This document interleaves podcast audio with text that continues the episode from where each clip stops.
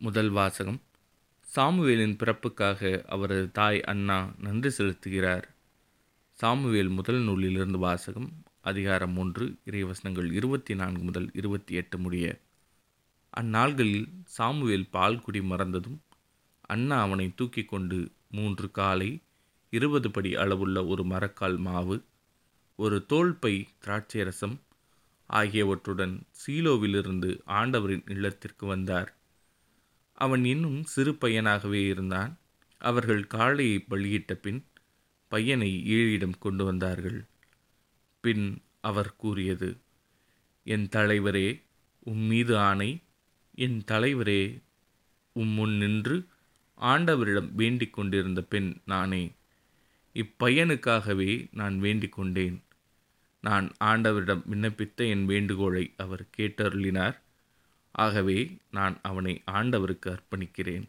அவன் தன் வாழ்நாள் அனைத்தும் ஆண்டவருக்கே அர்ப்பணிக்கப்பட்டவன். அங்கே அவர்கள் ஆண்டவரை தொழுதார்கள். இது ஆண்டவரின் அருள்வாக்கு. இறைவா உமக்கு நன்றி. நற்செய்தி வாசகம். வல்லவராம் கடவுள் எனக்கு அரும்பெரும் செயல்கள் செய்துள்ளார்.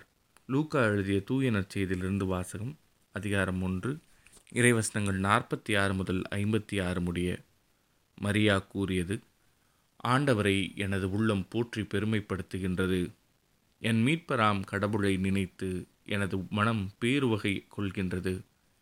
ஏனெனில் அவர் தம் அடிமையின் தாழ்நிலையை கண்ணோக்கினார். இது முதல் எல்லா தலைமுறையினரும் என்னை பேறு பெற்றவர் என்பர். ஏனெனில் வல்லவராம் கடவுள் எனக்கு அரும்பெரும் செயல்கள் செய்துள்ளார். தூயவர் என்பதே அவரது பெயர்.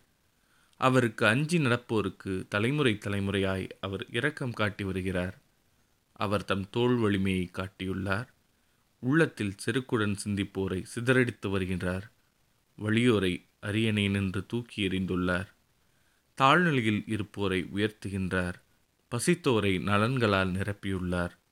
செல்வரை வெறுங்கையராய் அனுப்பிவிடுகிறார். மூதாதையருக்கு உரைத்தபடியே அவர் ஆபிரகாமையும் அவர் தம் வழிமரபினரையும் என்றென்றும் இரக்கத்தோடு நினைவில் கொண்டுள்ளார். தம் ஊழியராகிய இஸ்ரேலுக்கு துணையாக இருந்து வருகிறார். மரியா ஏறக்குறைய மூன்று மாதம் எழுத்தப்பத்தோடு தங்கியிருந்த பின்பு தம் வீடு திரும்பினார். இது ஆண்டவரின் அருள்வாக்கு. கிறிஸ்துவே மக்கு புகழ்.